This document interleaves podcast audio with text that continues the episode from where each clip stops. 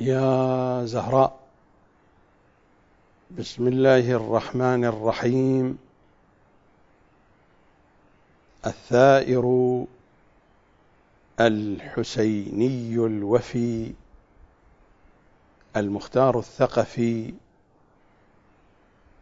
الحلقة الثالثة بعد العاشرة. سلام عليكم جميعا. إذا كان لنا قصة في الحياة قصتنا الحسين. لسبب بسيط وواضح جدا. على الأقل عندنا. الحسين الحقيقة الوحيدة في حياتنا والباقي كله سراب. حاء سين ياء نون متن المتون.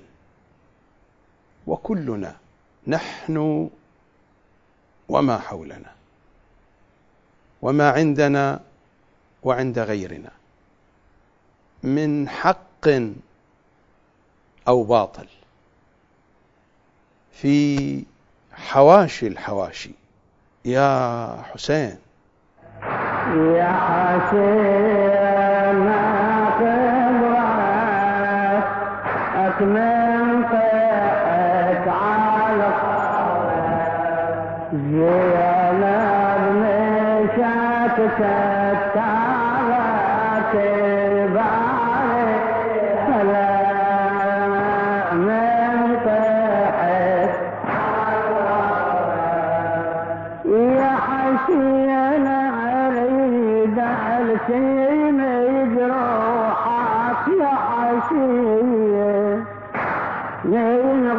غصبا علي يا حسين اريد السيم جروحك يا حسين من غصبا علي بعت بي وعراوي كبدتني بمعاي العين وابدي لك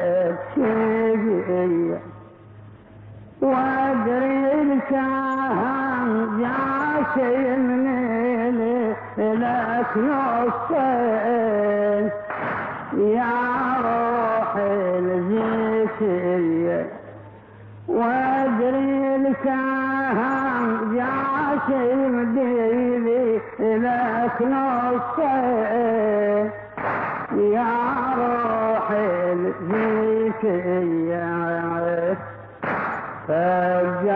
فجعت عيني من طيحت عن غبرة فجعت عيني من طيحت عن غبرة والماضي كبدت كبديك معلك من طيحت يا حسين خبرة أكمل طيحت غضب يا حسين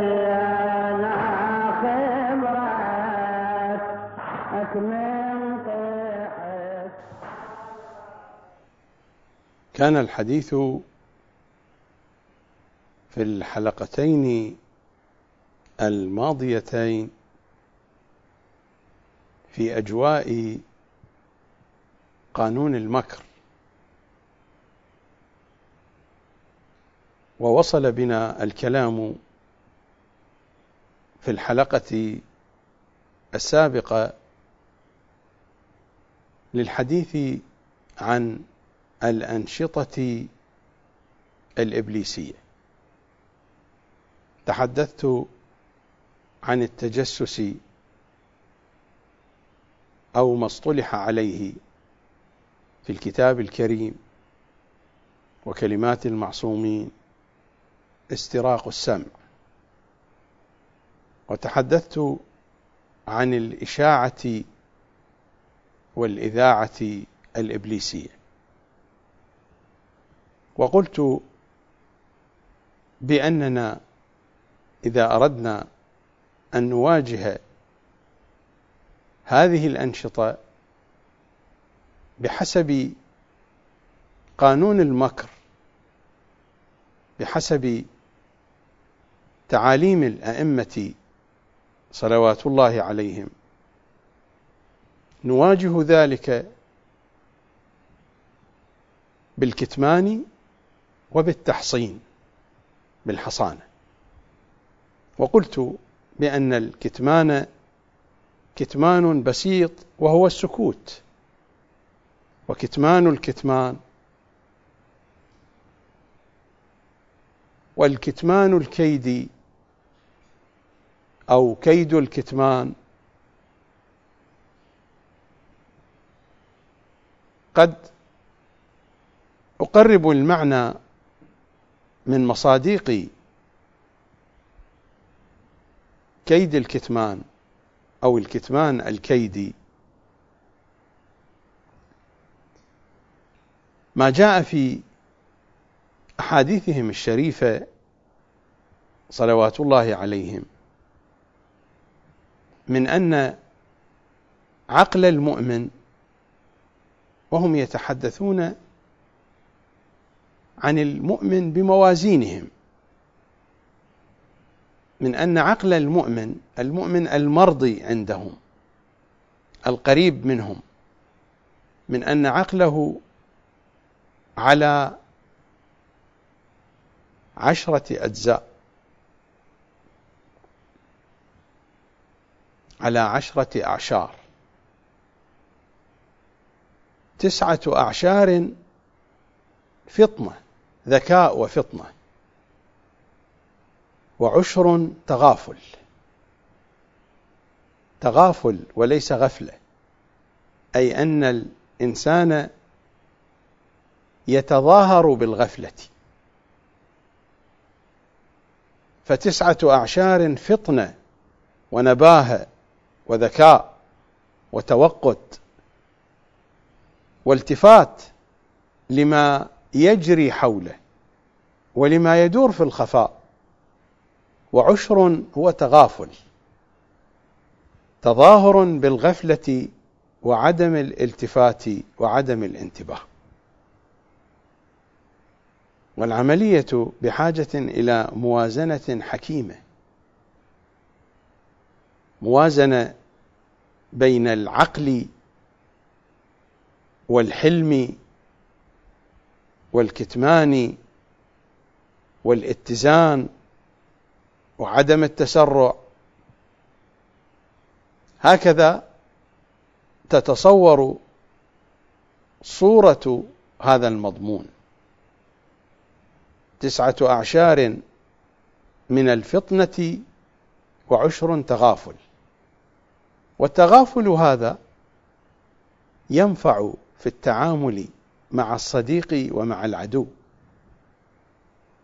أما مع الصديق فلربما في بعض الأحيان يحاول الصديق أن يخدع صديقه لأمر ما لغاية في نفسه لتحقيق مصلحة معينة.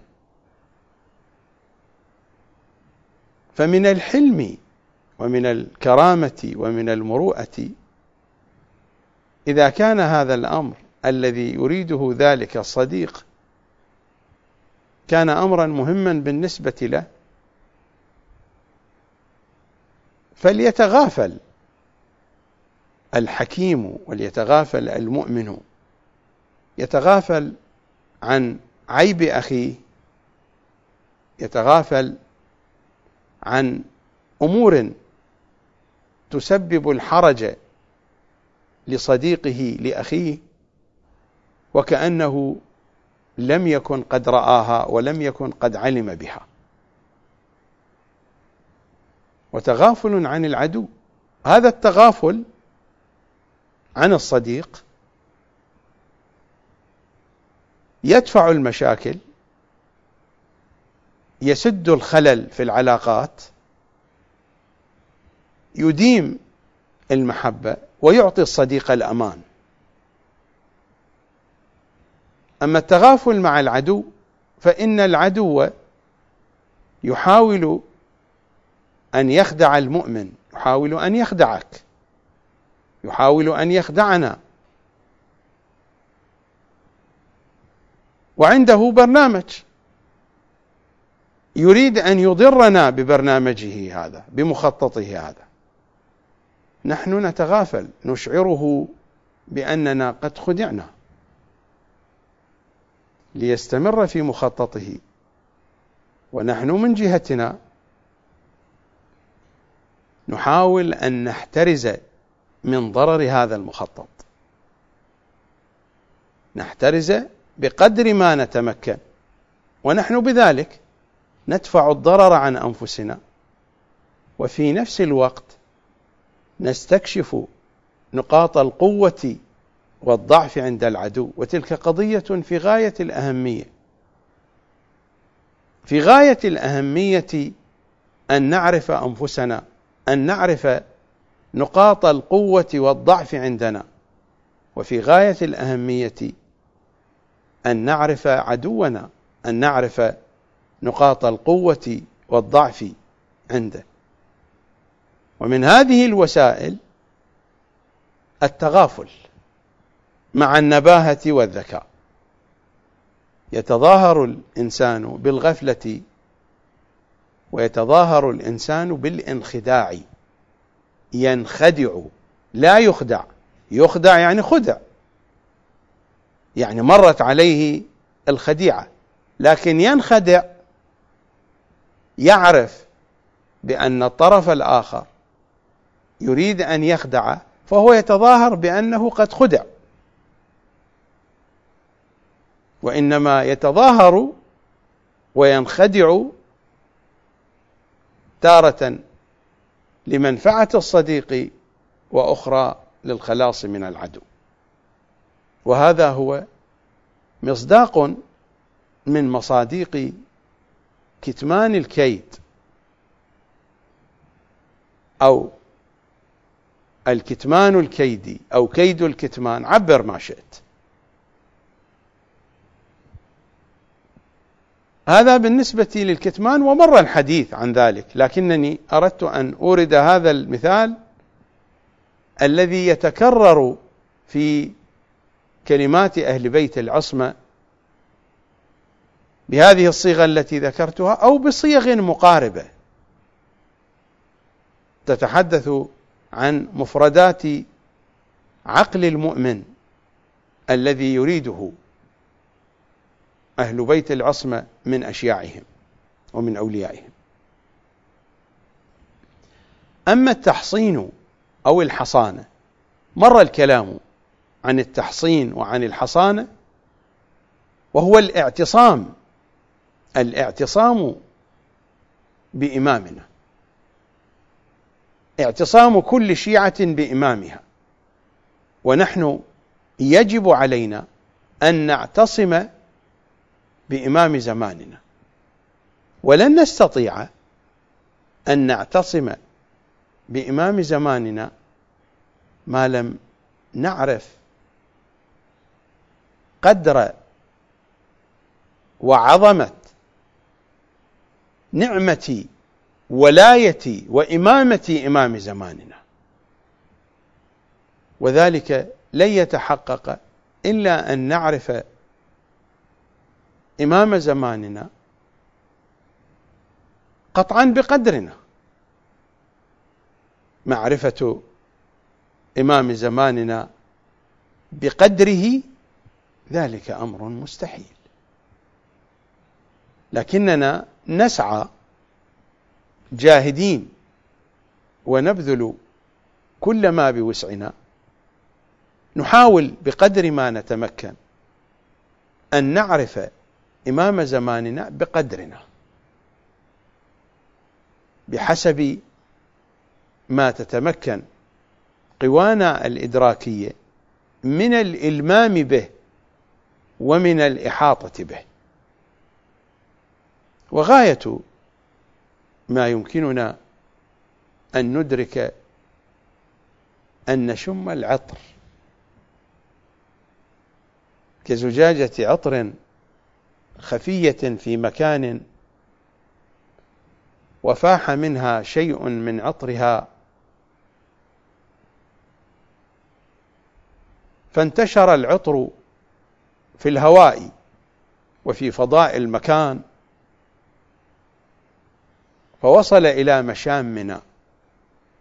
نحن لا نعرف أين هي زجاجة العطر. ولا نعرف ذلك العطر. ما هي تراكيبه؟ ما هي مكوناته؟ ما هي حقيقته؟ زجاجة عطر خفية عن أنظارنا في مكان ما فاح منها شيء من العطر الذي وصل إلى مشامنا. لا زجاجة العطر وصلت ولا العطر وصل إنما وصلت إلى مشامنا آثار من عطر فاح في هذا الفضاء. فشممنا آثار ذلك العطر. كل ما نستطيع أن نصل إليه. من معرفة إمام زماننا وبهذا القدر.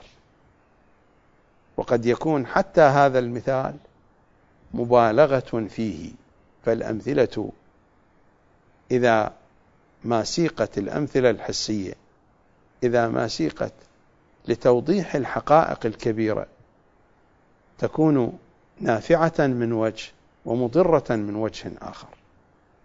فلربما تقرب المعنى من حيثية معينة ولكنها في نفس الوقت تبعده من حيثيات كثيرة وجهات عديدة.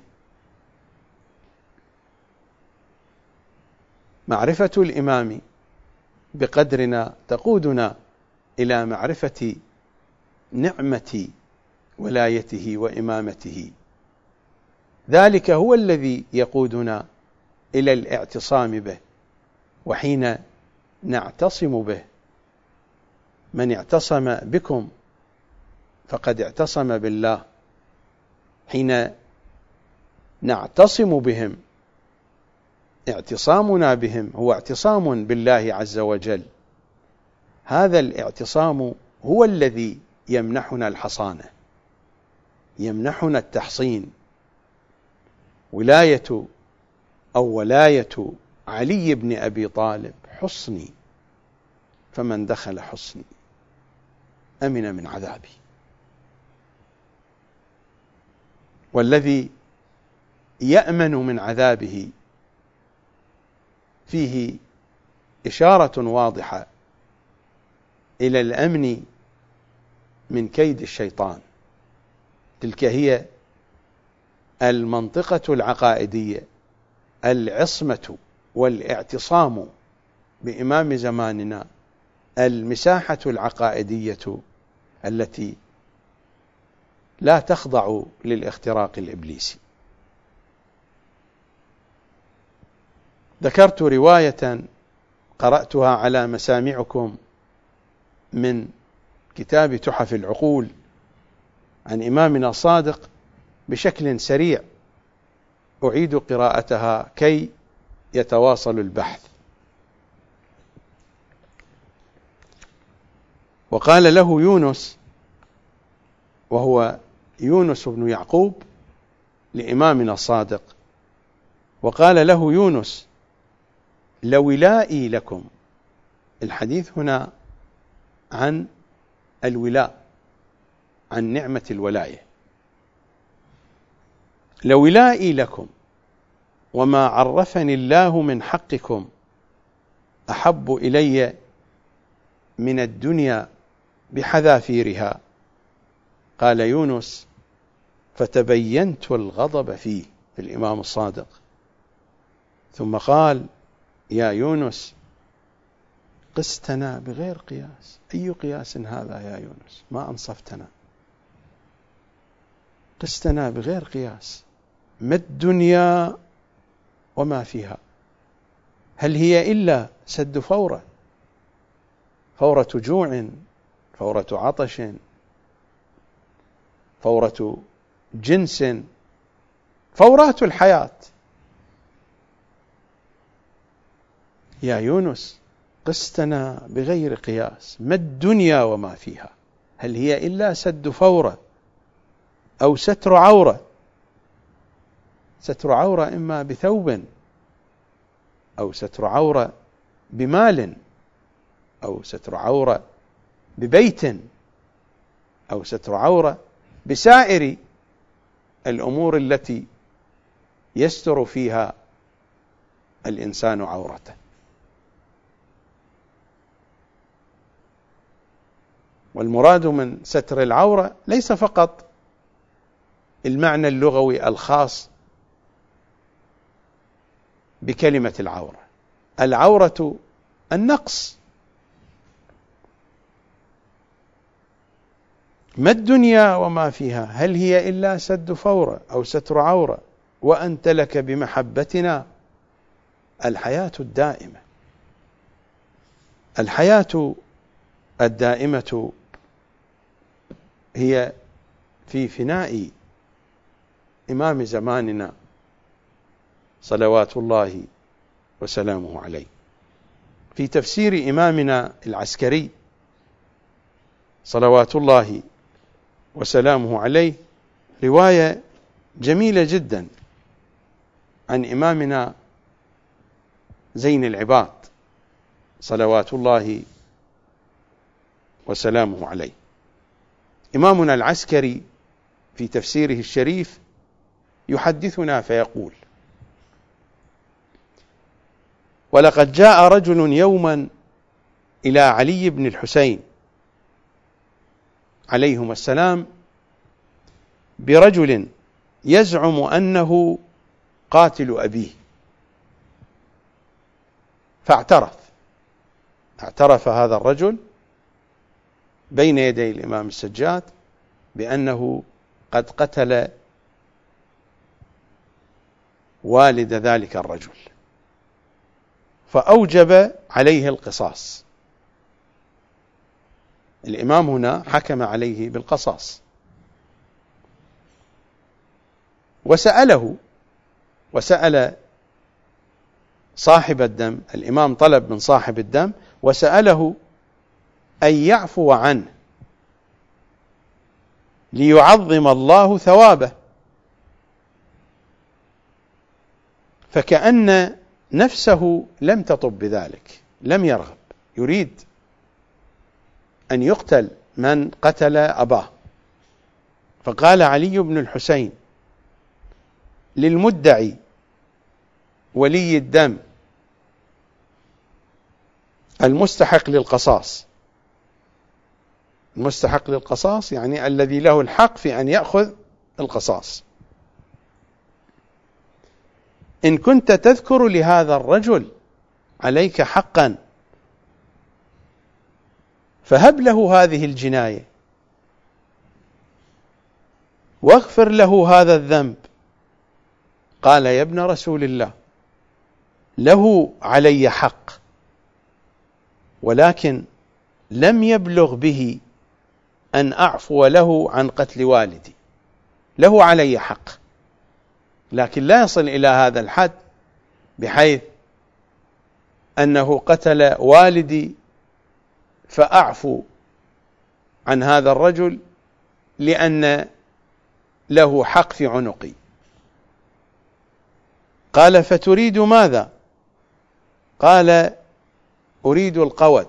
القود القصاص نفس الكلمة. قال أريد القود. فإن أراد لحقه علي أن أصالحه على الدية صالحته وعفوت عنه.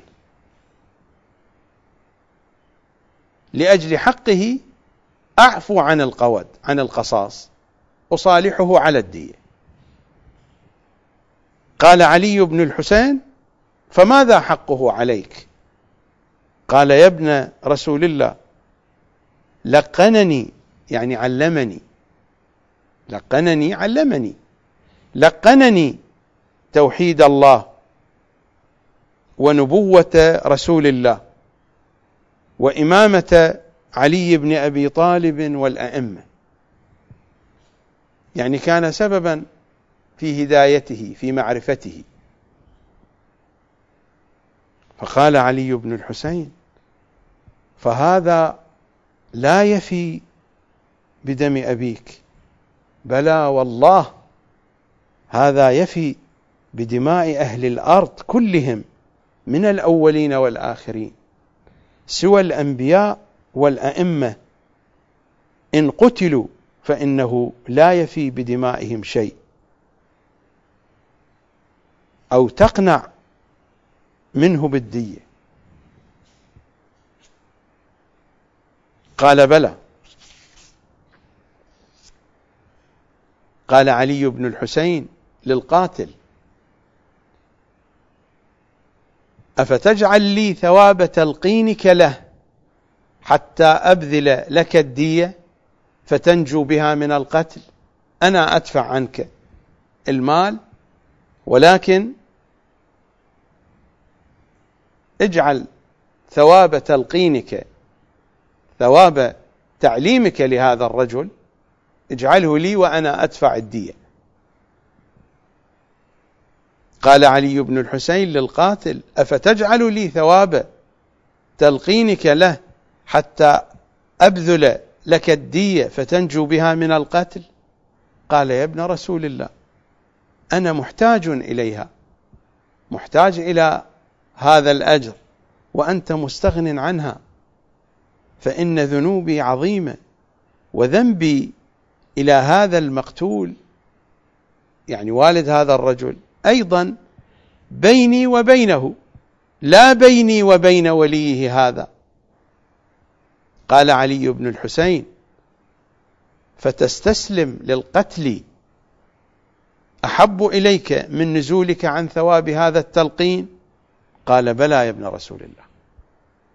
فقال علي بن الحسين لولي المقتول يا عبد الله قابل بين ذنبه هذا إليك وبين تطوله عليك. بين تطوله يعني بين فضله في إرشادك وتعليمك وهدايتك. قتل أباك فحرمه لذة الدنيا وحرمك التمتع به فيها التمتع بأبيك فيها في الدنيا. على أنك إن صبرت وسلمت فرفيق أبيك في الجنان ستكون رفيقا لأبيك في الجنان. ولقنك الإيمان فأوجب لك به جنة الله الدائمة وأنقذك من عذابه الدائم. فإحسانه إليك. أضعاف أضعاف جنايته عليك. فإما أن تعفو عنه جزاء على إحسانه إليك. لأحدثكما بحديث من فضل رسول الله خير لكما من الدنيا بما فيها. وإما أن تأبى أن تعفو عنه حتى أبذل لك الدية لتصالحه عليها. ثم أحدثه بالحديث دونك. ولما يفوتك من ذلك الحديث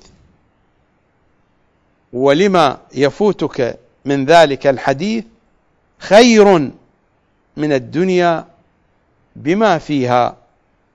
لو اعتبرت به. فقال الفتى يا ابن رسول الله قد عفوت عنه بلا دية ولا شيء إلا ابتغاء وجه الله ولمسألتك في أمره. فحدثنا يا ابن رسول الله بالحديث فحدثهم. سيد الساجدين والحديث طويل. الرواية في غاية الأهمية حين يقول إمامنا السجاد صلوات الله وسلامه عليه فهذا لا يفي بدم أبيك. والله هذا يفي بدماء أهل الأرض كلهم من الأولين والآخرين سوى الأنبياء والأئمة. أي شيء تلقينه لهذا الرجل وتعليمه لهذا الرجل أي شيء علمه. علمه ولاية علي وآل علي صلوات الله وسلامه عليه. والشيء الذي هو في غاية الأهمية الإمام هنا يتحدث عن حديث واحد حديث واحد. خير لكما من الدنيا بما فيها. هذا حديث واحد. فما بالك بكل أحاديث أهل بيت العصمة صلوات الله وسلامه عليهم أجمعين؟ هل نعرف قيمتها؟ هل نعرف فضلها؟ حديث واحد الإمام يقول خير لكما من الدنيا بما فيها. هل فعلا نحن نعرف فضل حديث أهل البيت؟ إذا كان حديث واحد. ومر علينا في الحلقات السابقة أيضا عن إمامنا السجاد الرواية في كامل الزيارات والإمام يقول لزائدة حين حدثه بحديث عن رسول الله صلى الله عليه وآله فقال له لو ضربت إباط الإبل حولا كاملا في طلب هذا الحديث لكان قليلا. تتصورون القضية؟ حول كامل سنة كاملة. ضربت إباط الإبل. يعني كنت مسرعا في حركتك وفي سفرك حولا كاملا. لأجل هذا الحديث الذي حدث به الإمام السجاد زائدة الإمام يقول لكان قليلا. وهنا يقول حديث واحد أيضا من أحاديثهم صلوات الله عليهم خير لكما من الدنيا بما فيها. أي نعيم هذا؟ ولكنه مجهول. وأي معرفة هذه؟ ولكنها متروكة. وأي ثقافة هذه؟ ولكنها منسية. هذا هو حديث أهل بيت العصمة صلوات الله وسلامه عليهم أجمعين. حين نذهب إلى الكتاب الكريم إلى سورة المائدة وإلى الآية الثانية والثلاثين من سورة المائدة. من قتل نفسا بغير نفس أو فساد في الأرض فكأنما قتل الناس جميعا. من قتل نفسا بغير نفس أو فساد في الأرض فكأنما قتل الناس جميعا ومن أحياها فكأنما أحيا الناس جميعا. مرت علينا الرواية بأن هذا الأمر هداية هذا الرجل تعليم هذا الرجل ولاية أهل البيت لا يفي بها أي شيء. دماء كل أهل الأرض لا تفي بها. باستثناء دماء الأنبياء والأئمة. فإن دماءهم لا يمكن أن توزن لا يمكن أن يفي بها شيء. ومن أحياها فكأنما أحيا الناس جميعا. تعاضد واضح بين ما جاء في تفسير الإمام العسكري ما جاء في هذه الآية وما سيأتينا في كلماتهم التي سأتلوها على مسامعكم بعد الفاصل. نذهب إلى عمار الكناني السيدة رقية بنت الحسين. صلوات الله عليه وعليها. يلا الشباب ويا نامين نامين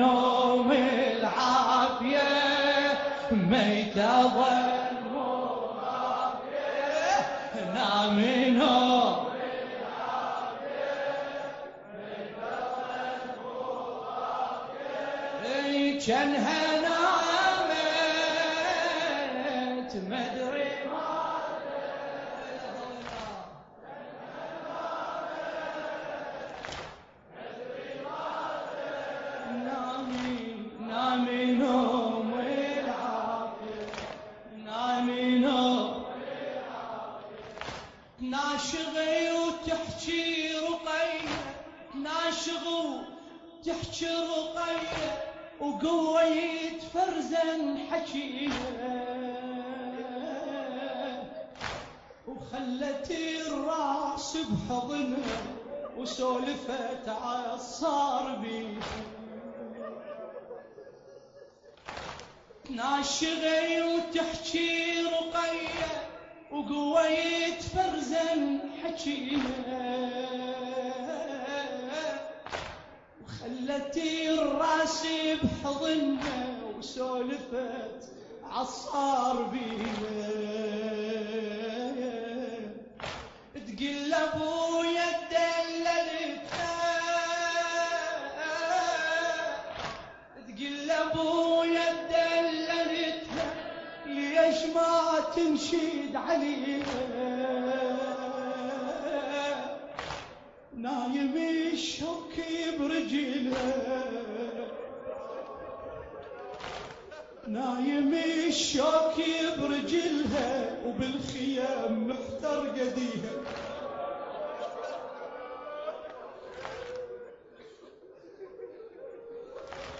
نايم الشوك برجلها وبالخيام محتار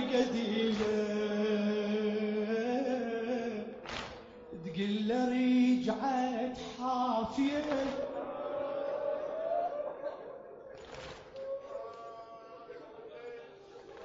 تقل رجعت حافية. ميت ظن مو غافية.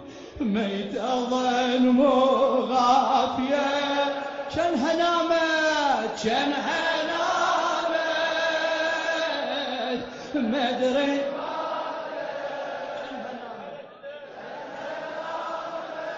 ما ادري ماتت نامي نامي نوم العافية نامي نوم يلا نامي.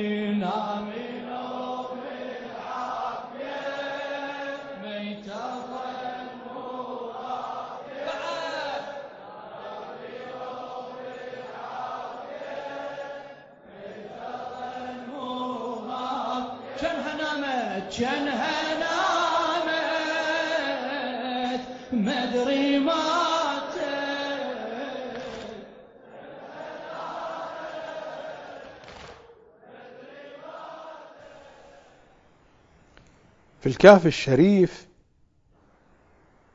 عن سماعة عن أبي عبد الله عليه السلام. قال قلت له قول الله عز وجل من قتل نفسا بغير نفس أو فساد في الأرض فكأنما قتل الناس جميعا. فماذا قال إمامنا؟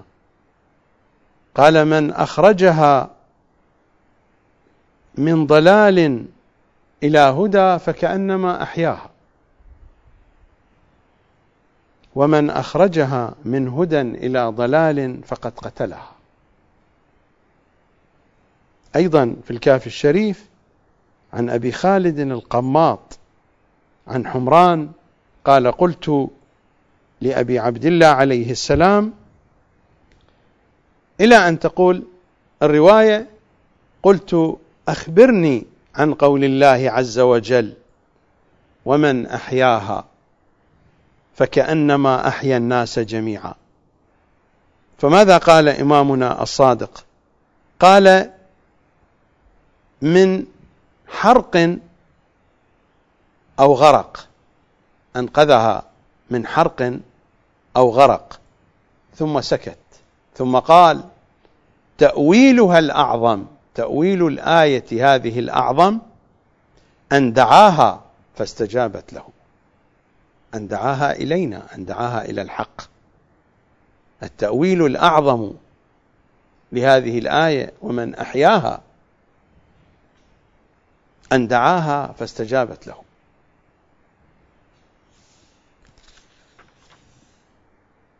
في الكهف الشريف أيضا والرواية تشير إلى نكتة في غاية الأهمية. عن محمد بن مسلم قال سألت أبا جعفر صلوات الله عليه إمامنا الباقر عن قول الله عز وجل من قتل نفسا بغير نفس أو فساد في الأرض فكأنما قتل الناس جميعا. لاحظوا الأئمة كيف يفسرون الآيات؟ قال له في النار مقعد لو قتل الناس جميعا لم يرد إلا إلى ذلك المقعد. لو يبقى المفسرون كل أعمارهم لن يصلوا إلى هذه النتيجة. اذهبوا إلى كتب التفسير عند السنة وعند علماء الشيعة. إذا رجعوا إلى هذه الرواية نعم يصلون إلى هذا المعنى لكن إذا لم يرجعوا إلى هذه الرواية لن يصلوا إلى هذا المعنى. له في النار مقعد لو قتل الناس جميعا لم يرد إلا إلى ذلك المقعد.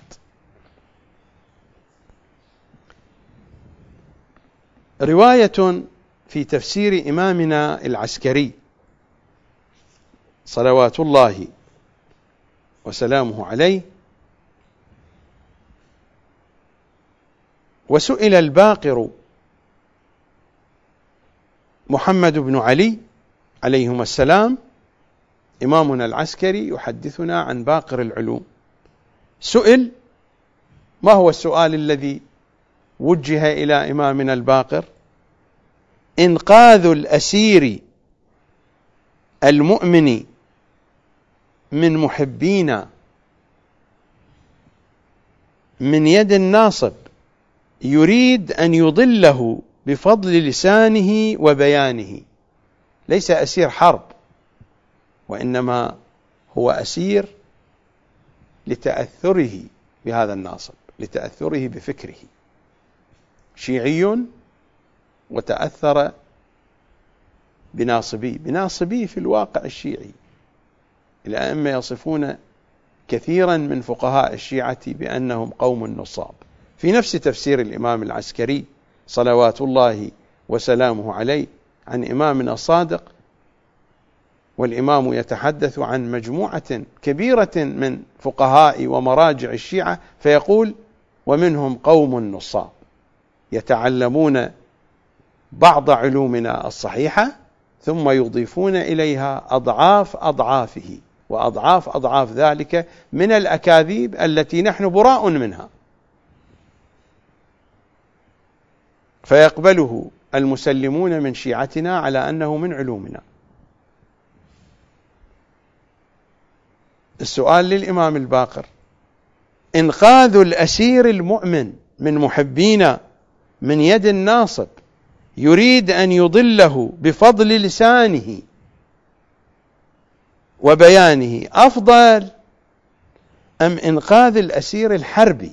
أسير حربي. أم إنقاذ الأسير من أيدي الروم؟ هناك أسير حربي في الحرب مع الروم أسروه الروم. ولا يعلم كيف سيكون مصيره. يقتل يعذب يسجن. أيهما أفضل؟ أن تنقذ مؤمنا من تأثير ناصب.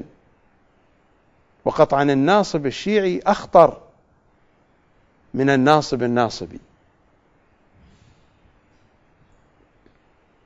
إنقاذ الأسير المؤمن من محبين من يد الناصب يريد أن يضله بفضل لسانه وبيانه. أفضل أم إنقاذ الأسير من أيدي الروم؟ أيهما أفضل؟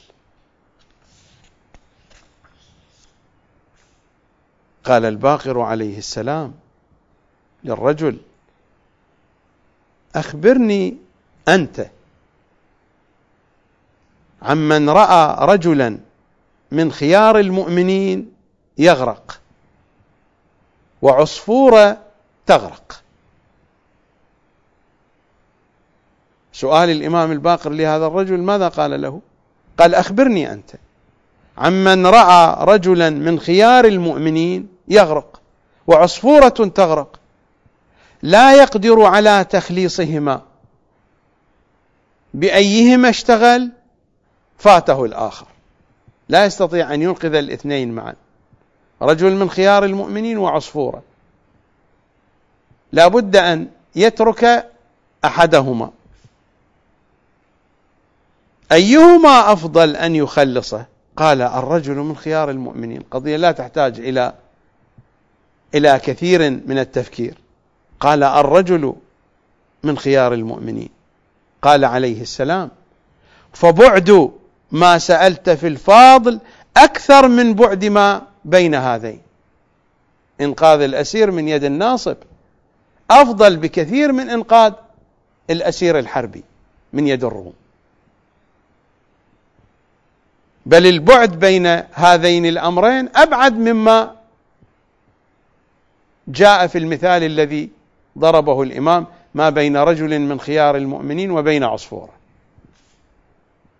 قال عليه السلام فبعد ما سألت في الفضل أكثر من بعد ما بين هذين.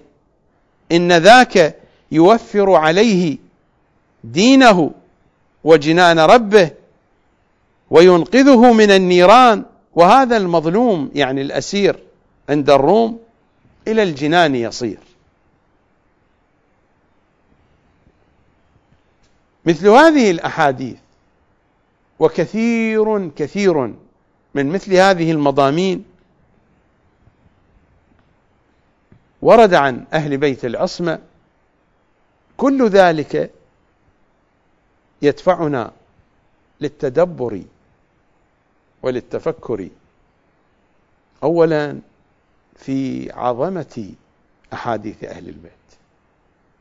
وثانيا في عظمة معرفة أهل البيت. وثالثا في عظمة خدمة أهل البيت والسعي في نشر معارفهم وفي نشر حديثهم قطعا بعد تعلمها.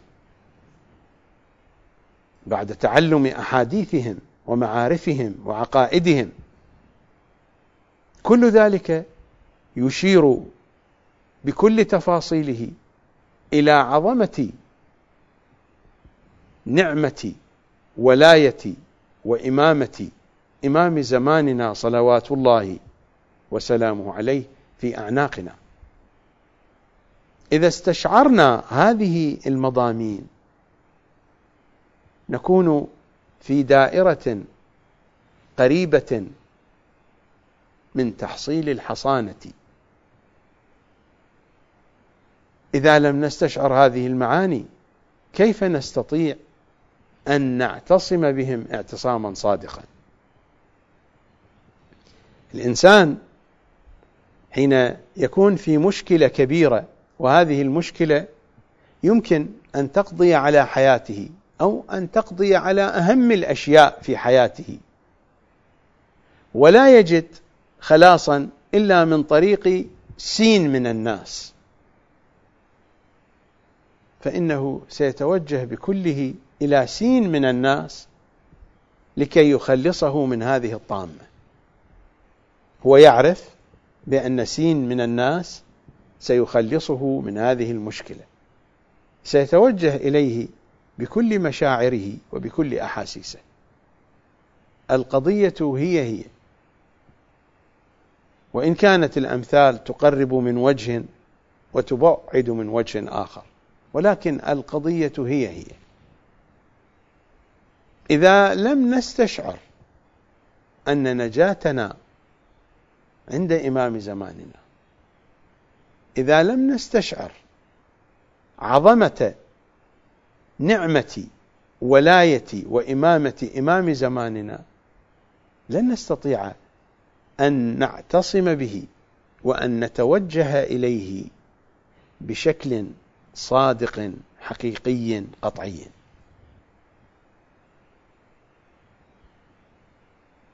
قد تقول كيف يكون ذلك؟ يمكن أن أقرب المعنى بصورة تقريبية. إذا كان الإنسان في وسط البحر إنسان في وسط البحر في الماء ماذا يرى؟ خصوصا إذا ذهب إلى أماكن بعيدة عن السواحل.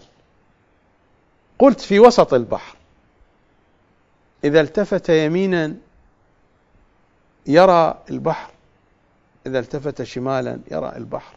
أمامه خلفه إذا نظر إلى الأسفل إلى قدميه وهي غاطسة في الماء يرى البحر من كل مكان من جميع الاتجاهات. فلا يرى غير البحر. الاعتصام هو هذا. ألا ترى غير الإمام صلوات الله وسلامه عليه. هذا هو الاعتصام. القرآن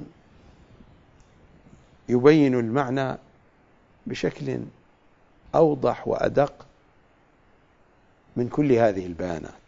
إذا ذهبنا إلى سورة البقرة وإلى الآية الخامسة بعد العاشرة بعد المئة. ولله المشرق والمغرب. فأينما تولوا فثم وجه الله. فثم يعني فهناك. ولله المشرق والمغرب. فأينما تولوا فثم وجه الله. في كل الاتجاهات. فثم وجه الله. وهم وجه الله الباقي. هم الوجه الباقي. هذه الآية بحاجة إلى تدبر طويل إلى تفكر عميق. هم وجه الله الباقي. وفي رواياتهم وأحاديثهم عن سيد الأوصياء عن باقرهم عن صادقهم. الآية مفسرة فيهم بحسب أحاديثهم وكلماتهم الشريفة. ولله المشرق والمغرب فأينما تولوا فثم وجه الله. إذا ذهبنا إلى سورة الرحمن ماذا نقرأ في سورة الرحمن؟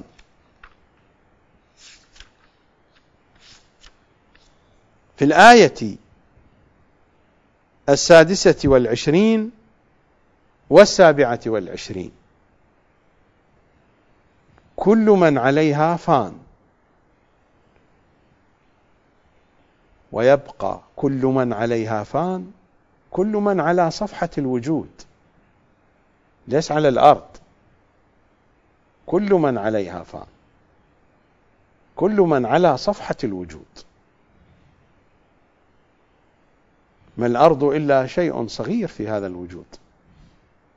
كل من عليها فان ويبقى وجه ربك. ويبقى وجه ربك ذو الجلال والإكرام. نكتة في غاية الأهمية هنا. قضية في غاية الأهمية. يا من تعرفون العربية كيف تعربون الآية؟ ويبقى وجه ربك ذو الجلال والإكرام. وجهه هنا فاعل مضاف وربك مضاف إليه ذو الجلال. ذو من الأسماء الخمسة أو الستة على اختلاف الآراء النحوية. الأسماء الخمسة أو الستة ترفع بالواو. ويبقى وجه ربك ربك هنا مجرورة.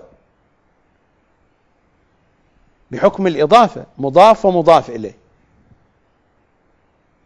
ذو الجلال ذو مرفوعة. ذو هنا صفة للوجه.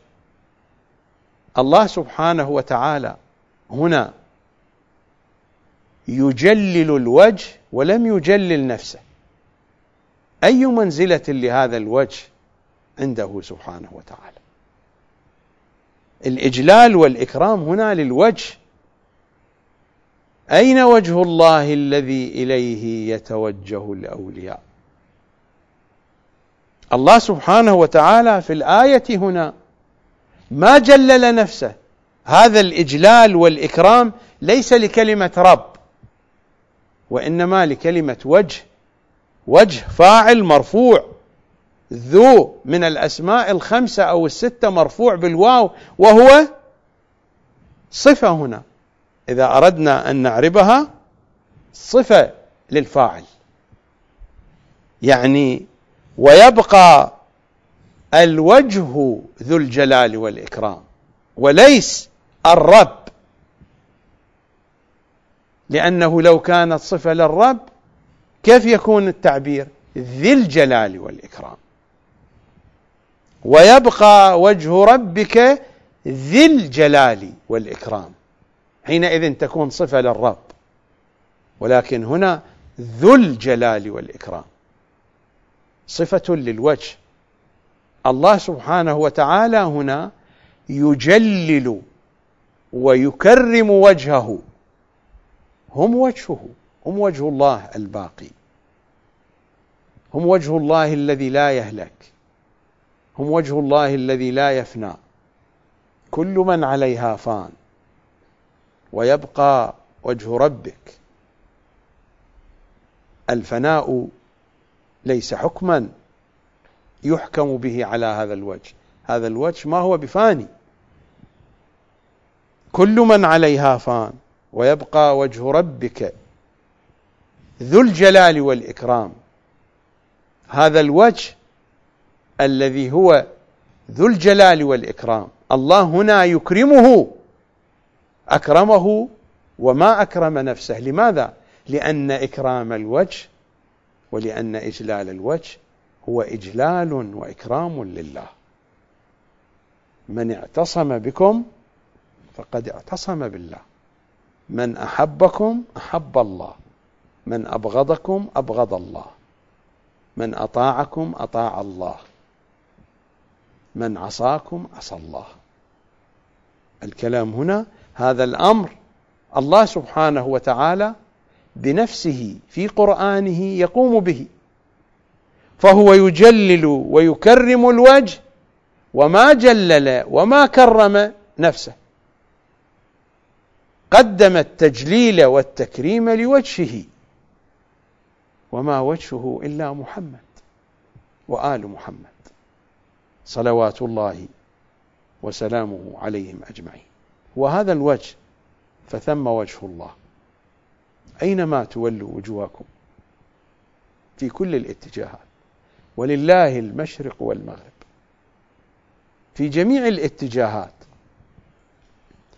وحين يكون الحديث عن الاتجاهات المراد من الاتجاهات ليس الاتجاهات الجغرافية فقط. الاتجاهات الجغرافية نوع من الاتجاهات. هناك اتجاهات جغرافية مكانية. هناك اتجاهات زمانية وهناك اتجاهات ما وراء المكان ما وراء الزمان. هناك اتجاهات ظاهرة في حياتنا واتجاهات باطنة. هناك اتجاهات عقلية اتجاهات قلبية. هناك اتجاهات ألوانها وأشكالها تتعدد وتتباين إلى الما لا نهايات. ومع كل هذه الاتجاهات التي تتباين وتتلون إلى الما لا نهايات فثم وجه الله. هناك هذا الوجه المحيط. تلك الحقيقة الساطعة. كل من عليها فان. كل من عليها فان قد تعطي الآية معنى الفناء هنا. قد تعطي الآية معنى الفناء هنا في ما بعد الساعة في إرهاصات الساعة وما بعد الساعة. عالم القيامة وما تجري فيه من المجريات.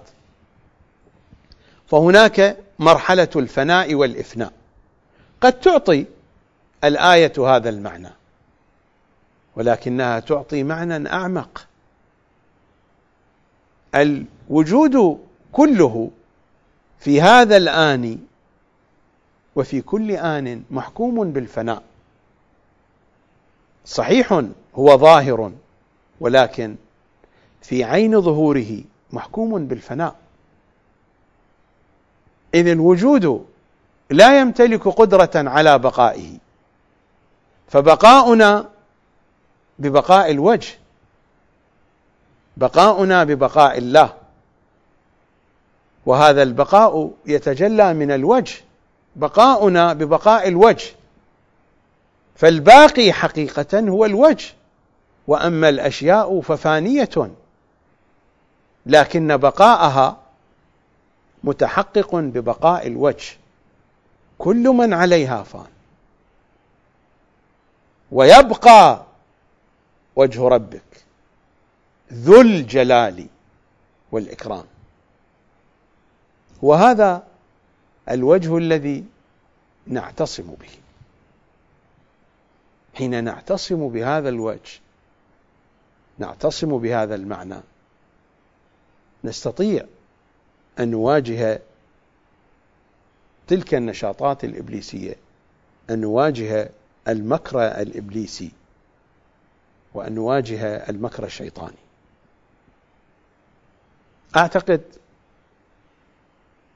من خلال البيانات المتقدمة في الحلقات السابقة ومن خلال هذه التوضيحات أعتقد أن مرادي ومقصدي من قانون المكر ومن معنى المكر والكيد صار واضحا إلى حد بعيد وللحديث صلة بالحديث بقية لكن نذهب إلى فاصل مع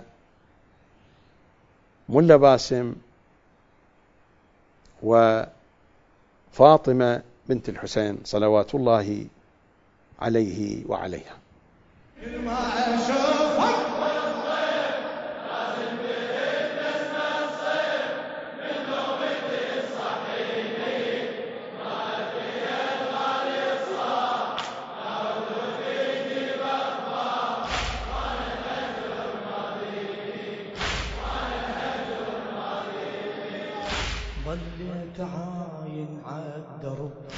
مهضومة مكسورة قلب لن صوت ابن حلم أسمعه لن صوت ابن حلم أسمعه أم البنين تعنت وأنا انقضيت ويصيحته جاوب دليلي لا تصد جاوب دليلي لا تصد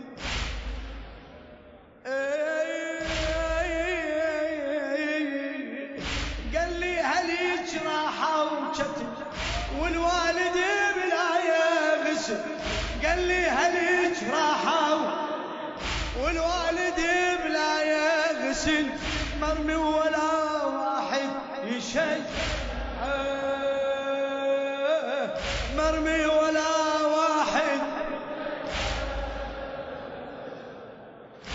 قال لي وبعد غير الذبح ألف وسبعمية جريح. قال لي وبعد غير الذبح ألف وسبعمية آه جسمه توزع من الجمعة آه جسمه توزع من الجمعة ما شفنا غيره مقتول عار قلخ. ما شفنا غيره مقتول عار وتسح الخيول وينادي من يرويني وينادي من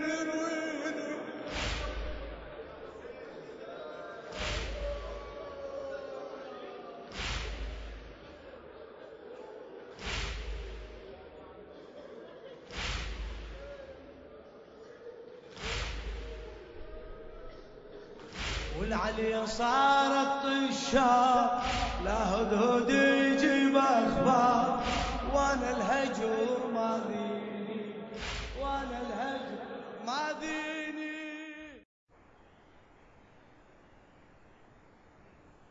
في الجزء الثاني من كتاب الكافي الشريف رواية جميلة عن الإمام السجاد صلوات الله وسلامه عليه يقول فيها آيات القرآن خزائن. آيات القرآن خزائن. يعني أن المعاني والمضامين القرآنية ليست ظاهرة فالآيات خزائن. فكلما فتحت خزانة ينبغي لك أن تنظر ما فيها. كيف تفتح هذه الخزانة؟ من الذي يفتحها؟ خزان العلم هم الذين يفتحون هذه الخزائن. من هم خزان العلم؟ في زياراتنا الشريفة في أحاديثنا الشريفة من هم خزان العلم؟ هم. وحدهم محمد وآل محمد. هؤلاء هم خزان العلم هم خزائن العلم وهم خزان العلم وهم وهم وهم. سجاد العترة يقول آيات القرآن خزائن فكلما فتحت خزانة فتحت. هناك من يفتحها؟ من الذي يفتحها؟ فتحت. هذا الفعل مبني للمجهول.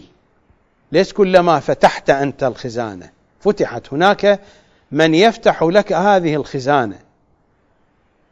من الذي يفتحها؟ حديثهم. تفسير الإمام العسكري تفسير القمي رواياتهم التي يضعفها علماؤنا ومراجعنا ومفسرونا آيات القرآن خزائن. كلما فتحت خزانة ينبغي لك أن تنظر ما فيها. يعني أن التدبر في القرآن لا بد أن يكون مبنيا على أساس حديث أهل البيت. لا كما يكتب بعض العلماء تفاسيرهم من علمائنا ومن مراجعنا يكتبون تفاسيرهم على أساس ما يتدبرون به وفقا للمعاني اللغوية أو لما ينقدح في أذهانهم. هذا التدبر ما هو بتدبر أهل البيت؟ هذا التدبر هو تدبر وفقا لذوق المخالفين لأهل البيت. التدبر وفقا لذوق أهل البيت لا بد أن يكون مبنيا على حديثهم. فكما يقول سجادهم آيات القرآن خزائن ونحن لا نمتلك مفاتيح تلك الخزائن. الذي يمتلك المفاتيح هو صاحب الخزائن هو سيد الخزائن هو مالك الخزائن هو صانع الخزائن. هم صلوات الله عليهم. آيات القرآن خزائن. فكلما فتحت خزانة ينبغي لك أن تنظر ما فيها. في الكتاب الكريم إذا نذهب إلى سورة محمد صلى الله عليه وآله الآيات الثانية والعشرون وما بعدها. فهل عسيتم؟ إن توليتم. توليتم عن الحق. ابتعدتم أعرضتم. فهل عسيتم إن توليتم أن تفسدوا في الأرض وتقطعوا أرحامكم. الأرحام في الكتاب الكريم أرحام محمد صلى الله عليه وآله. والرحم المعلقة بالعرش هي رحم محمد. لا الرحم الذي أرتبط به بأبي وأمي.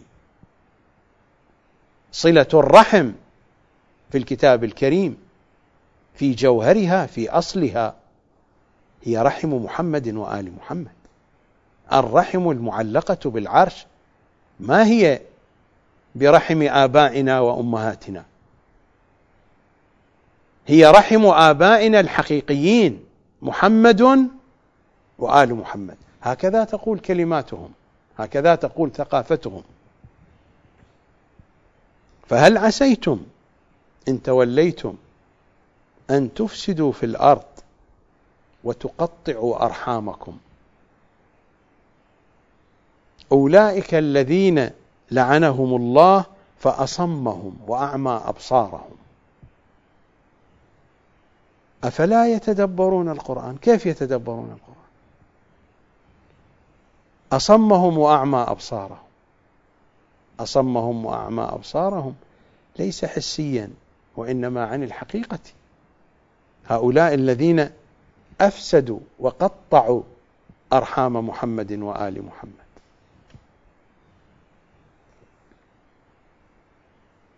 فهل عسيتم إن توليتم أن تفسدوا في الأرض وتقطعوا أرحامكم.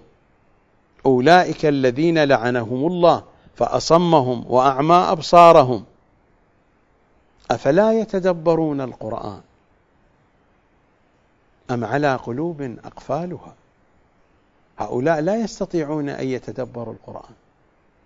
لماذا؟ لأن القلوب مقفلة.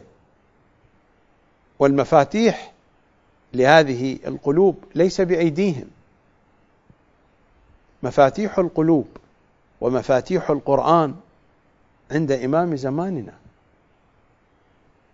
قلوب مقفلة والقرآن مقفل بوجوههم فكيف يتدبرون؟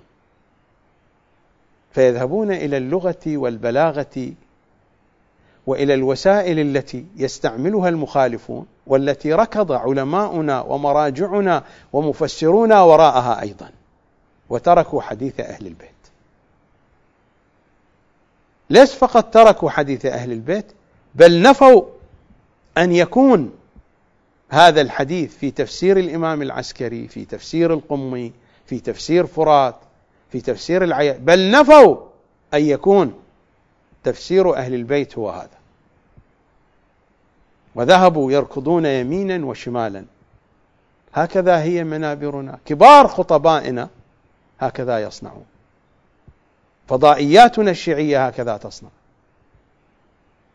دروسنا في الحوزات العلمية هكذا تصنع. كتب التفسير الشيعية الموجودة في المكتبات التي تباع الآن هكذا تصنع. تركض وتلهث وراء المناهج المخالفة لأهل البيت. وحديث أهل البيت حديث ضعيف. فهل عسيتم إن توليتم أن تفسدوا في الأرض وتقطعوا أرحامكم؟ أولئك الذين لعنهم الله فأصمهم وأعمى أبصارهم. أفلا يتدبرون القرآن أم على قلوب أقفالها؟ قلوب مقفلة والآيات مقفلة. إن الذين ارتدوا على أدبارهم هؤلاء هم نفسهم. إن الذين ارتدوا على أدبارهم من بعد ما تبين لهم الهدى الشيطان سول لهم وأملى لهم. فخزائن القرآن تحتاج إلى من يفتحها. من الذي يفتحها؟ أئمتنا يفتحون هذه الخزائن. وحين نتعلق بأئمتنا نتعلق بحديثهم. وفي حديثهم المفاتيح. باقر العترة يقول لزرارة في الكاف الشريف ذروة الأمر وسنامه ومفتاحه. المفاتيح هنا. ذروة الأمر وسنامه ومفتاحه. وباب الأشياء. ورضا الرحمن تبارك وتعالى. الطاعة للإمام بعد معرفته. الحقيقة هنا من يبحث عن المفاتيح المفاتيح هنا. من يبحث عن الخزائن الخزائن هنا. الخزائن هنا. ومالك الخزائن هنا. ومفاتيح الخزائن هنا. والذي يفتح الخزائن هنا. أين؟ عند محمد وآل محمد. فليشرق الحسن البصري وليغرب. كما يقول باقر العلوم فإن العلم لا يؤتى إلا من ها هنا ويشير إلى صدره الشريف. فليشرق الحسن البصري وليغرب. حين سألوه عن الحسن البصري وعن أقاويله وعن ادعاءاته قال فليشرق هو وغيره. وما الحسن البصري هنا إلا مثال. فليشرق الحسن البصري وليغرب. فإن العلم لا يؤتى إلا من ها هنا ويشير إلى صدره الشريف صلوات الله وسلامه عليه. نفتح القرآن. نتصفح هذه الخزائن. نذهب إلى سورة يوسف.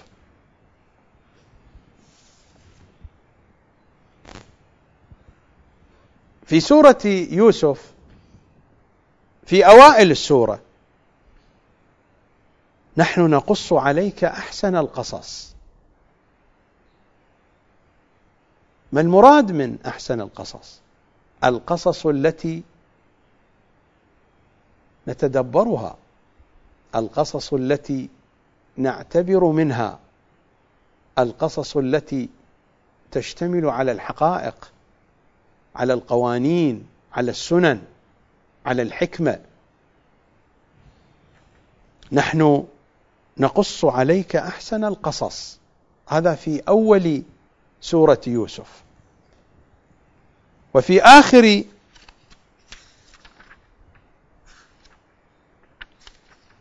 سورة يوسف في الآية الأخيرة في آخر آية من سورة يوسف. لقد كان في قصصهم عبرة لأولي الألباب. هذا القصص الذي هو أحسن القصص. نحن ما جئنا به للتسلية. هناك عبرة لكن لمن؟ لأولي الألباب. لقد كان في قصصهم عبرة عبرة لأولي الألباب. قصصهم. صحيح هي قصة واحدة هكذا تقال قصة يوسف ولكنها تشتمل على قصص كثير لقد كان في قصصهم عبرة لأولي الألباب العنوان العام الخط العام في سورة يوسف ما هو؟ إنه قانون المكر قانون الكيد قانون المكر واضح في سورة يوسف. صراع بين المكر الشيطاني وبين المكر الرحماني. واضح على طول القصة.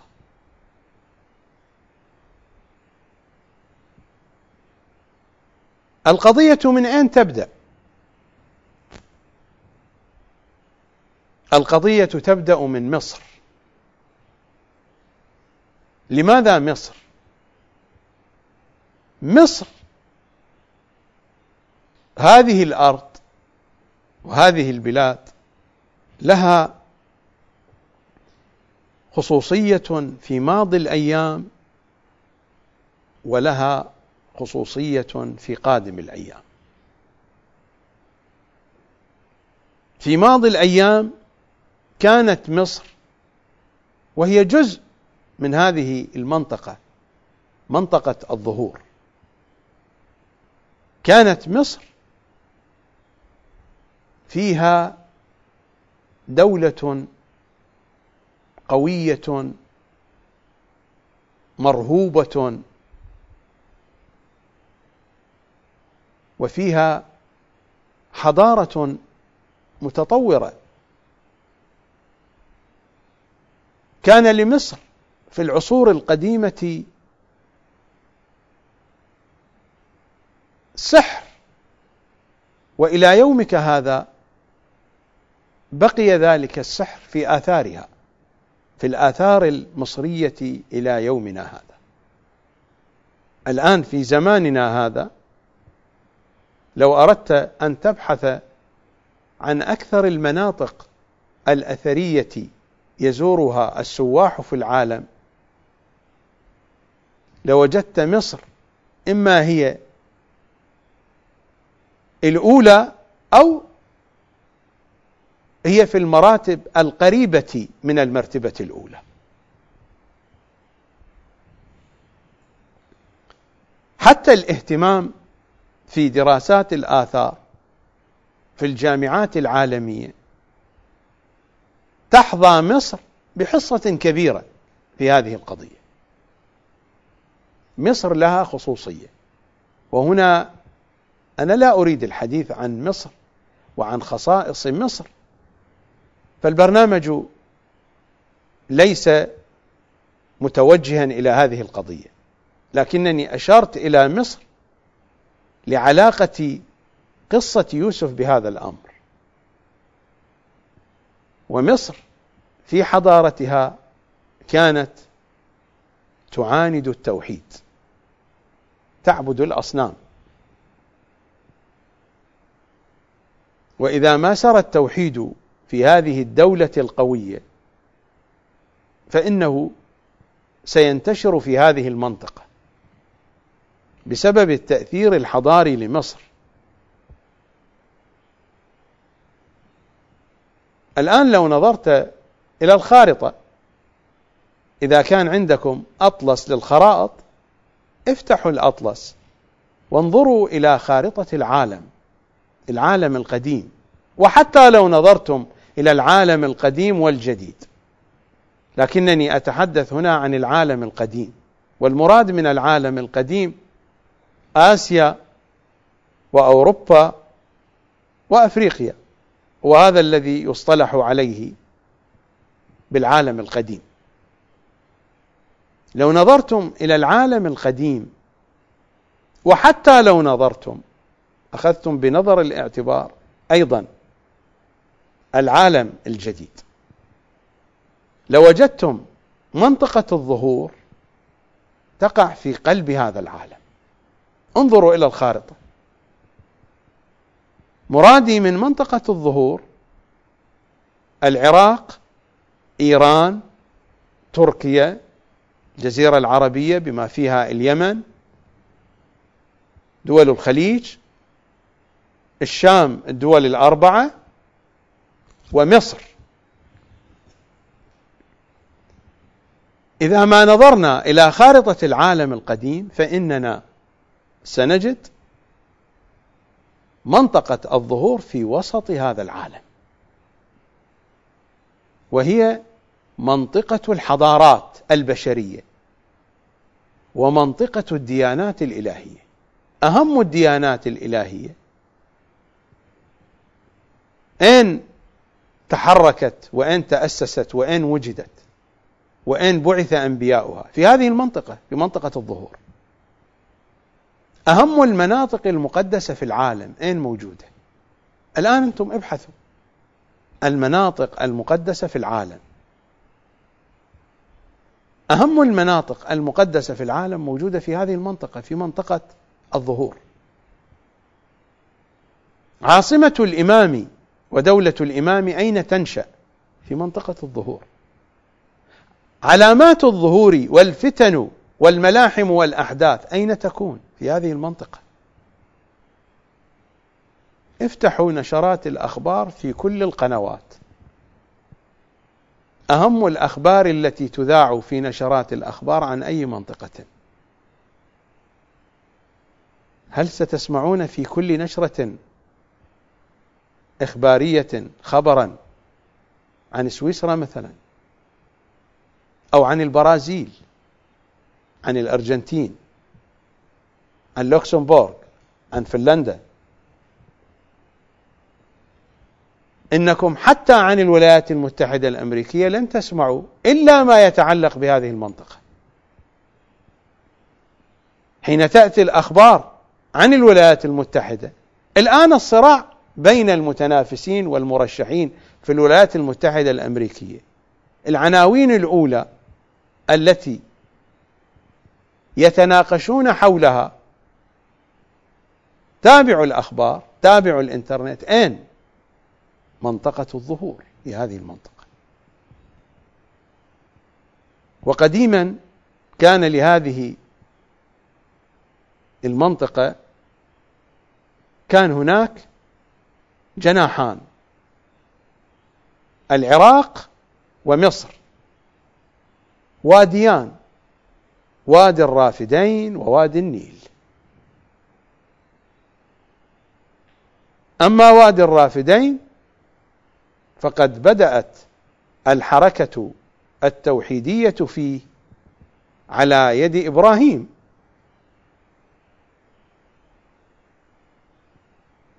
وتوقفت في بلاد الشام.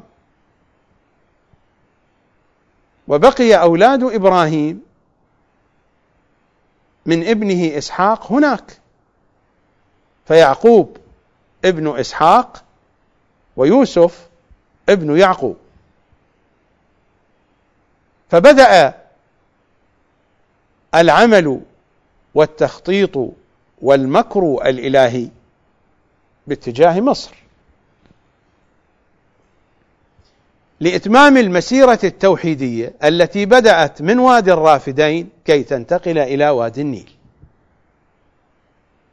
دولة قوية مرهوبة كدولة مصر. كيف يمكن أن يخترقها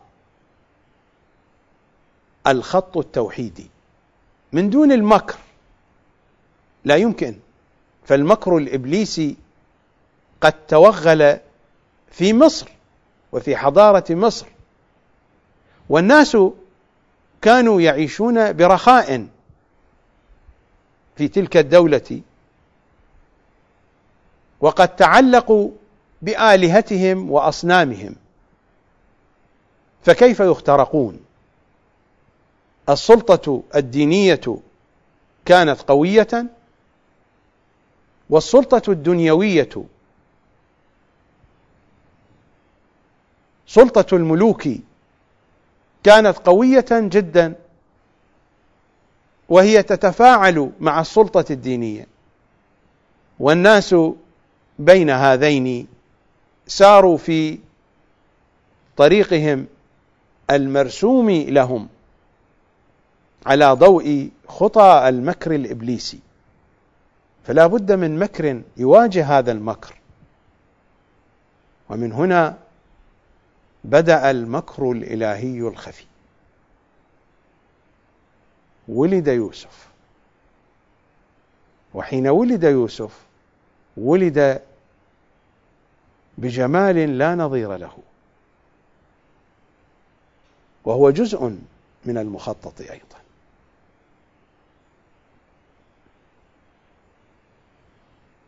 جمال يوسف حببه لأفراد عائلته. وكانوا يتسابقون فيما بينهم على ضمه إليهم. لا أستطيع أن أسرد التفاصيل.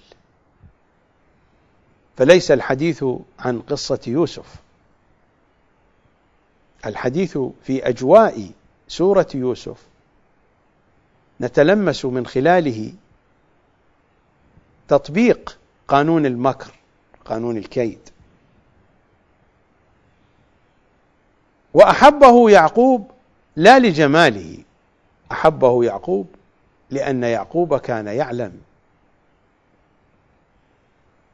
بأن النبي الذي سينقل التوحيد إلى مصر هو هذا يوسف ولده.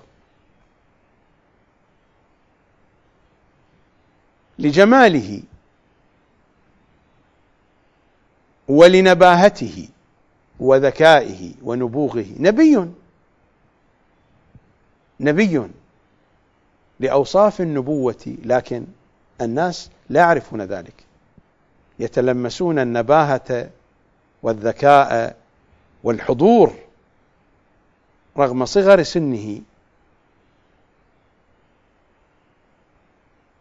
هنا دخل الشيطان فأوقع فيما بينه وبين أخوته. وكادوا له أليست مكيدة هم خدعوا أباهم فانخدع لهم. بل هو الذي لقنهم. إذا نقرأ في الآيات في الجزء الأول من قصة يوسف قالوا يا أبانا ما لك لا تأمنا على يوسف؟ ماذا قال له؟ قال إني ليحزنني أن تذهبوا به وأخاف أن يأكله الذئب. وأنتم عنه غافلون. حين رجعوا إلى أبيهم أصلا نفس هذا الكلام الذي قاله لهم يعقوب هم قالوا بأن الذئب قد أكله. نفس هذا الكلام نفس هذا العذر.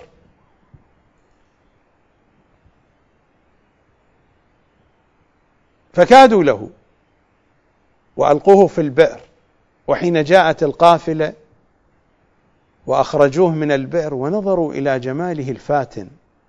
أحبوه القافلة أحبته لجماله ونباهته. وحين ذهبوا به إلى مصر وعرض في سوق النخاسة. أحبه عزيز مصر. فاشتراه. وحين حمله إلى بيته أحبته زليخة واعتنت به تمام العناية. دللته في تربيته. ولكن حين شب وصار شابا عشقته أيضا لجماله. وجمعت نساء المدينة. وكان التخطيط للخلاص من هذا الكيد الشيطاني الذي كان يخطط له إبليس. طلب من الله أن يودعه في السجن فأودع في السجن. وبقي سنوات طوال في السجن يوسف. إلى أن هدأ المكر الشيطاني. الشيطان أيضا يخدع. يخدع بهذا المكر بالمكر الرحماني. ويمكرون ويمكر الله. هنا المكر الرحماني يغلب المكر الشيطاني. هو صراع. حتى تأتي الرؤيا التي يراها الملك. وتأتي التفاصيل. ثم يأتي القحط وخطة يوسف للخلاص من القحط حتى قرب الناس إلى التوحيد. وهو كيد الرحمن. حتى تصل القضية إلى مجيء أخوته. وحين يضع صواع الملك في رحل أخيه بنيامين ماذا يعبر القرآن؟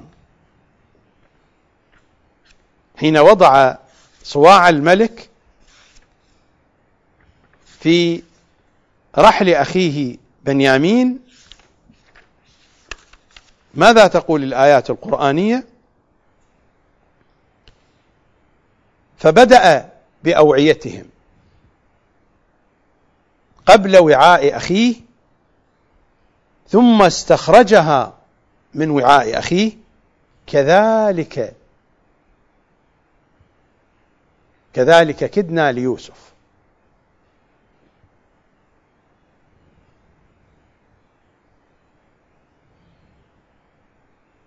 كذلك كدنا ليوسف. هذه المكيدة التي قام بها يوسف الله هنا يقول نحن أصحاب هذه المكيدة ما هو الكيد؟ إظهار شيء الآخرون يفهمونه والحقيقة شيء آخر الموضوع واسع في سورة يوسف ولا أستطيع أن أتابع كل التفاصيل لكنني سأمر مرورا سريعا على الآيات الكريمة. في الآية الخامسة قال يا بني لا تقصص رؤياك على إخوتك. لماذا؟ فيكيدوا لك كيدا. سيكيدونك إذا سمعوا بهذه الرؤيا إن الشيطان للإنسان عدو مبين. الشيطان هنا يشتغل بمكره وكيده. فيتحول الكيد الشيطاني إلى كيد على يد أخوة يوسف. قال يا بني لا تقصص رؤياك على إخوتك. فيكيدوا لك كيدا.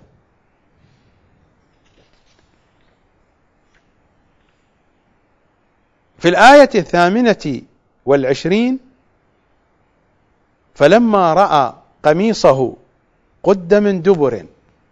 عزيز مصر لما رأى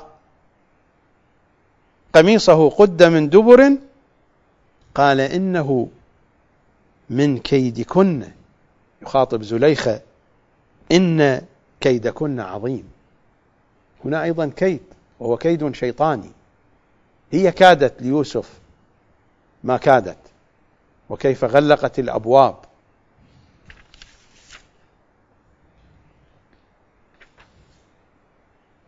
ولما تحدثت نسوة المدينة فلما سمعت بمكرهن أرسلت إليهن. وأيضا صنعت لهن مكيدة فلما سمعت بمكرهن والمكر كيد. فلما سمعت بمكرهن أرسلت إليهن وأعتدت لهن متكئا وآتت كل واحدة منهن سكينا وقال تخرج عليهن. فلما رأينه أكبرنه وقطعن أيديهن وقلن حاش لله ما هذا بشرا؟ إن هذا إلا ملك كريم. في الآيات التي بعدها قال ربي السجن أحب إلي مما يدعونني إليه وإلا تصرف عني كيدهن. كيد يكاد يوسف. فاستجاب له ربه فصرف عنه كيدهن. وهذا كيد من يوسف أن يذهب إلى السجن للخلاص من الكيد الشيطاني. الشيطان تحرك بهذا الاتجاه يوسف تحرك باتجاه آخر مما أفسد كيد الشيطان. تلاحظون كلمة الكيد والمكر على طول السورة.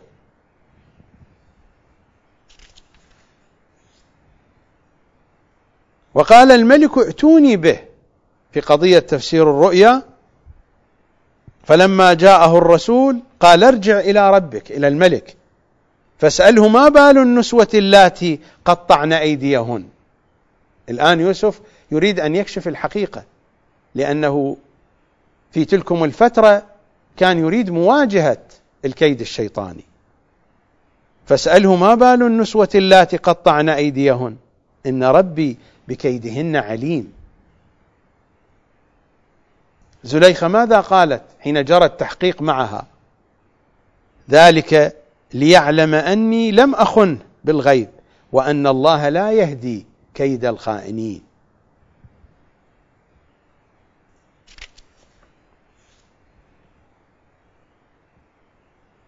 فلما جهزهم بجهازهم جعل السقاية في رحل أخيه. ثم أذن مؤذن أيتها العير إنكم لسارقون. قالوا وأقبلوا عليهم ماذا تفقدون؟ قالوا نفقد صواع الملك. ولمن جاء به حمل بعير وأنا به زعيم. القصة كذلك كدنا ليوسف. الله يقول هذه المكيدة. وإن كانت صغيرة لكن نحن الذين كدنا ليوسف. كيد يوسف كيدنا. وكيدنا كيد يوسف. كذلك كدنا ليوسف. إشارة إلى المكر الإلهي إلى الكيد الإلهي.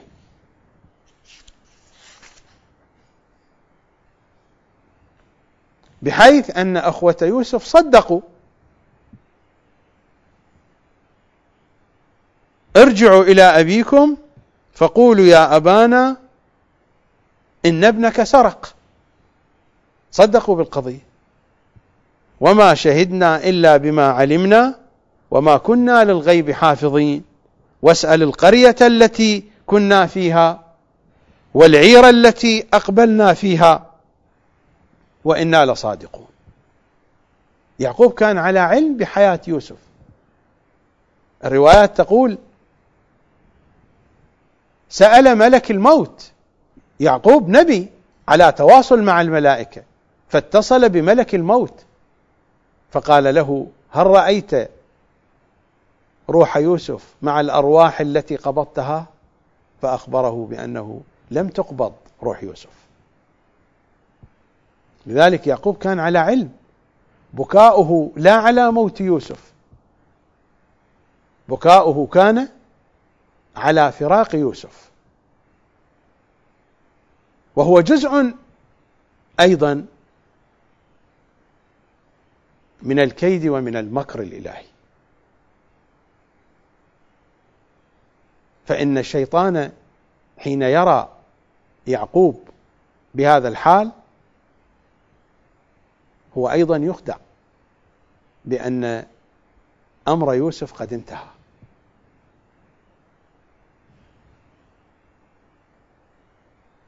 قال إنما أشكو بثي وحزني إلى الله وأعلم من الله ما لا تعلمون. إني أعلم ما لا تعلمون. يا بني يا بني اذهبوا فتحسسوا من يوسف وأخيه. التحسس هو في مقابل التجسس. التحسس هو التجسس الممدوح. التجسس مذموم. ولا تجسسوا. هذا تجسس يكون نشاط باطل. الذي يقابله في نشاط الخير هو التحسس. يا بني اذهبوا فتحسسوا. من يوسف وأخيه. إلى آخر الآيات.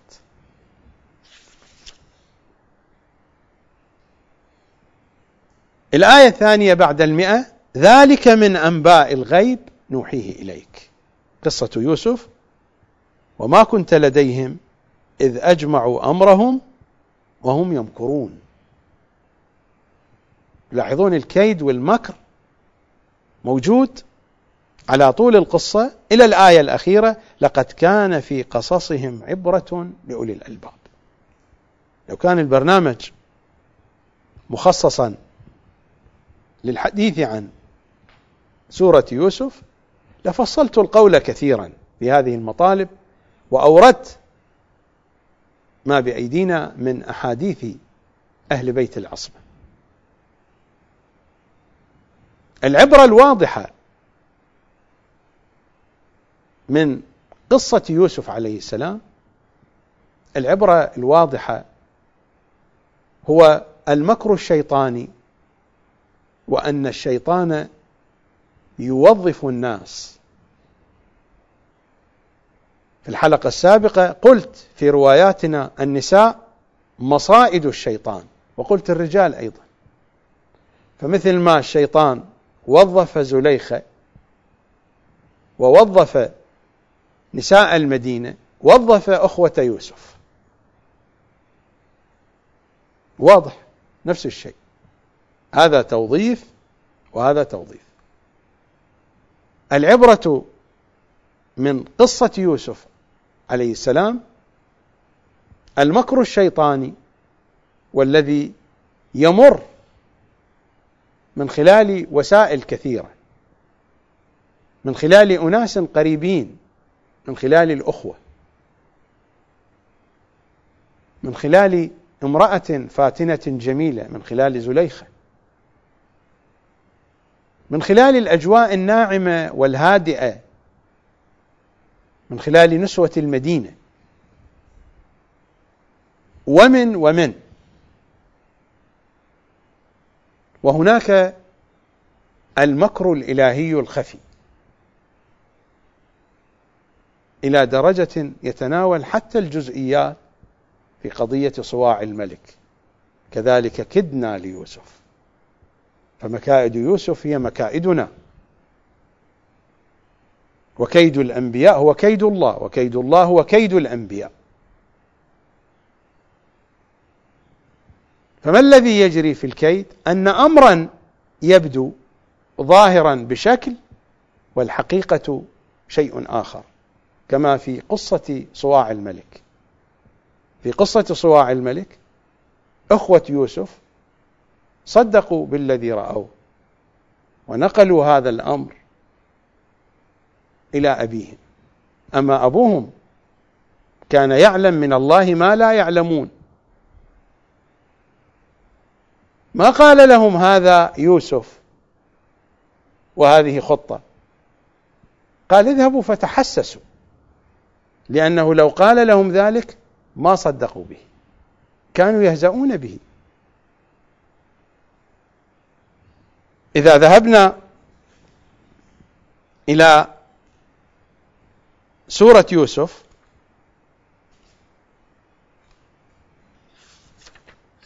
حين أعطاهم القميص وطلب منهم أن يلقوه على وجه أبيهم. ولما فصلت العير حين خرجت العير من المدينة من العاصمة لما خرجت وهي تحمل قميص يوسف. اذهبوا بقميصي هذا فألقوه على وجه أبي يأتي بصيرا. وهذا القميص كان قميص جده إبراهيم. الروايات هكذا تقول اذهبوا بقميصي هذا ولما فصلت العير خرجت من المدينة قال أبوهم إني لأجد ريح يوسف. شم رائحة القميص. على مسافة طويلة. أخوة يوسف كانوا في مصر ويعقوب في فلسطين. إني لأجد ريح يوسف لولا أن تفندون. لكنكم سترفضون. قالوا تالله إنك لفي ضلالك القديم. هو هنا أشار فقط إشارة لأن القضية ست- ستكشف باتت قريبة. قالوا تالله إنك لفي ضلالك القديم أسرته عائلته. فلما أن جاء البشير ألقاه على وجهه فارتد بصيرا قال ألم أقل لكم إني أعلم من الله ما لا تعلمون؟ قالوا يا أبانا استغفر لنا ذنوبنا إنا كنا خاطئين.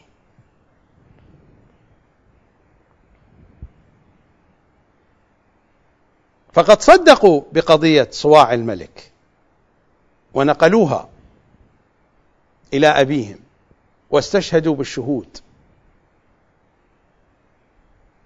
كل ذلك هو صور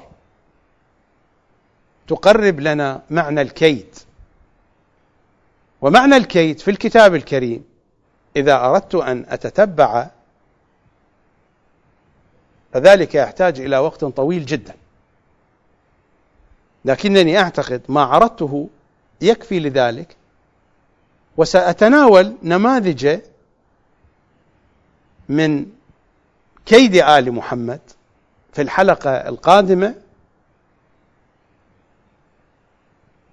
لأجل ماذا؟ لأجل أن نشخص أسلوب الحديث وأسلوب القول والعمل في سيرة المعصومين صلوات الله وسلامه عليهم أجمعين والذي هو ركيزة أساسية في منهج لحن القول كي نستطيع أن نفهم ثورة المختار وشخصية المختار فيما جاء من نصوص مادحة أو من نصوص قادحة. كما قلت سلفا فالبرنامج ليس برنامجا تاريخيا هو برنامج فكري وتطبيق عملي وتقريبي لمنهج لحن القول المستل من آيات الكتاب وكلمات العترة الطاهرة تطبيق لهذا المنهج فيما يتعلق بثورة المختار وشخصيته رضوان الله تعالى عليه. حديثنا يتواصل إن شاء الله تعالى في الحلقات القادمة وأختم البرنامج وقد تجاوز الوقت بعض الدقائق. نذهب إلى زيارة الشيب الخضيب ملا باسم وخدام الحسين وأنتم أيها المشاهدون وأنا في خدمتكم. سلام الله على الشيبة. إيه سلام.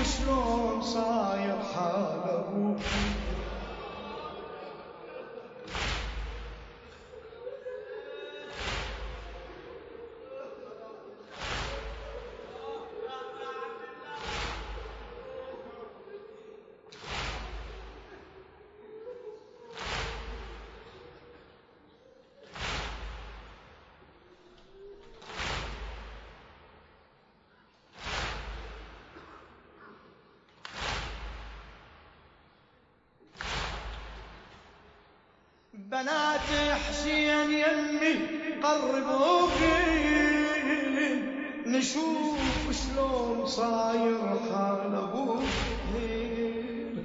نشوف شلون صاير حال أبوك يا سكن عظام صدرك أسره. حقك حقك الصيح عن إمامك الحسين. يا حسين.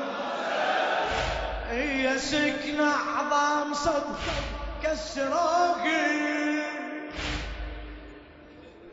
يا سكن عظام صدره كسراقي ترى حتى الأصابع قطر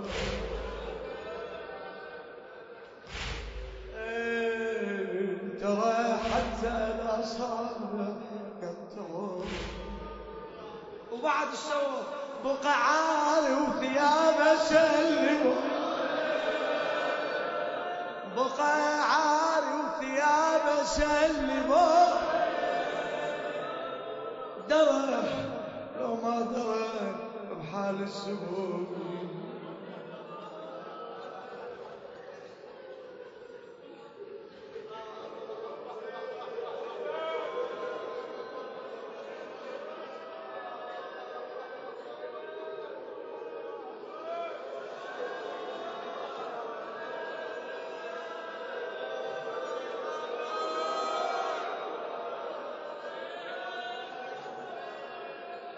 سلام الله على كبدة تقطع ما شاء الله. بارك الله بيك سلام الله على كبدة تقطع سلام الله على جسمة توسع أزول دمع منثور زيارة. يوم زور زور. أزول دمع سلام الله على الجثة السليمة اي سلام.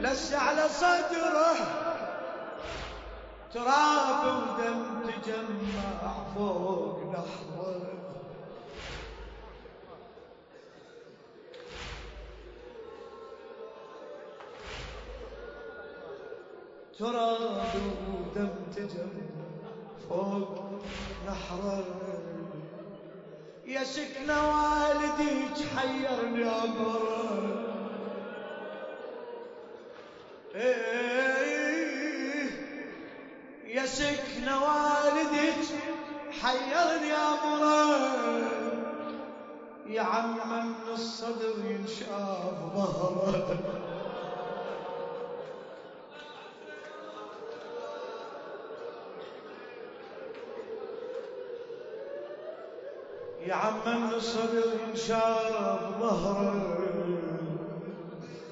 سلام الله على التسعة أصابع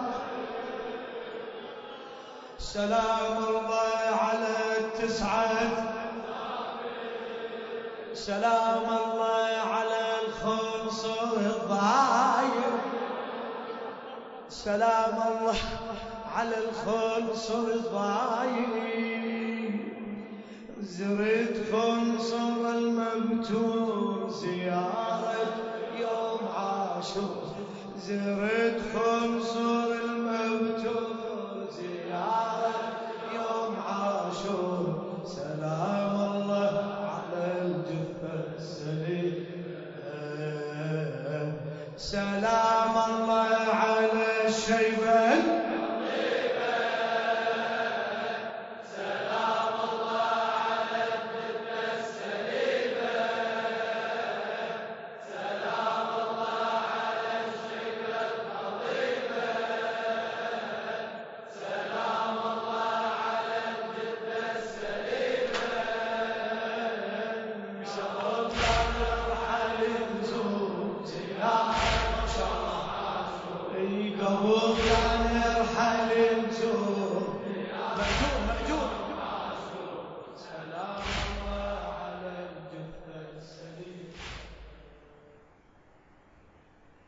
أشهد أن بولايتك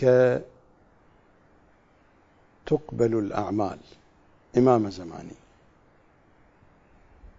يا وجه الله الذي إليه نتوجه بقية الله.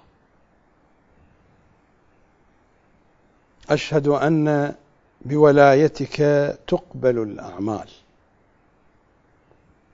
وتزكى الأفعال.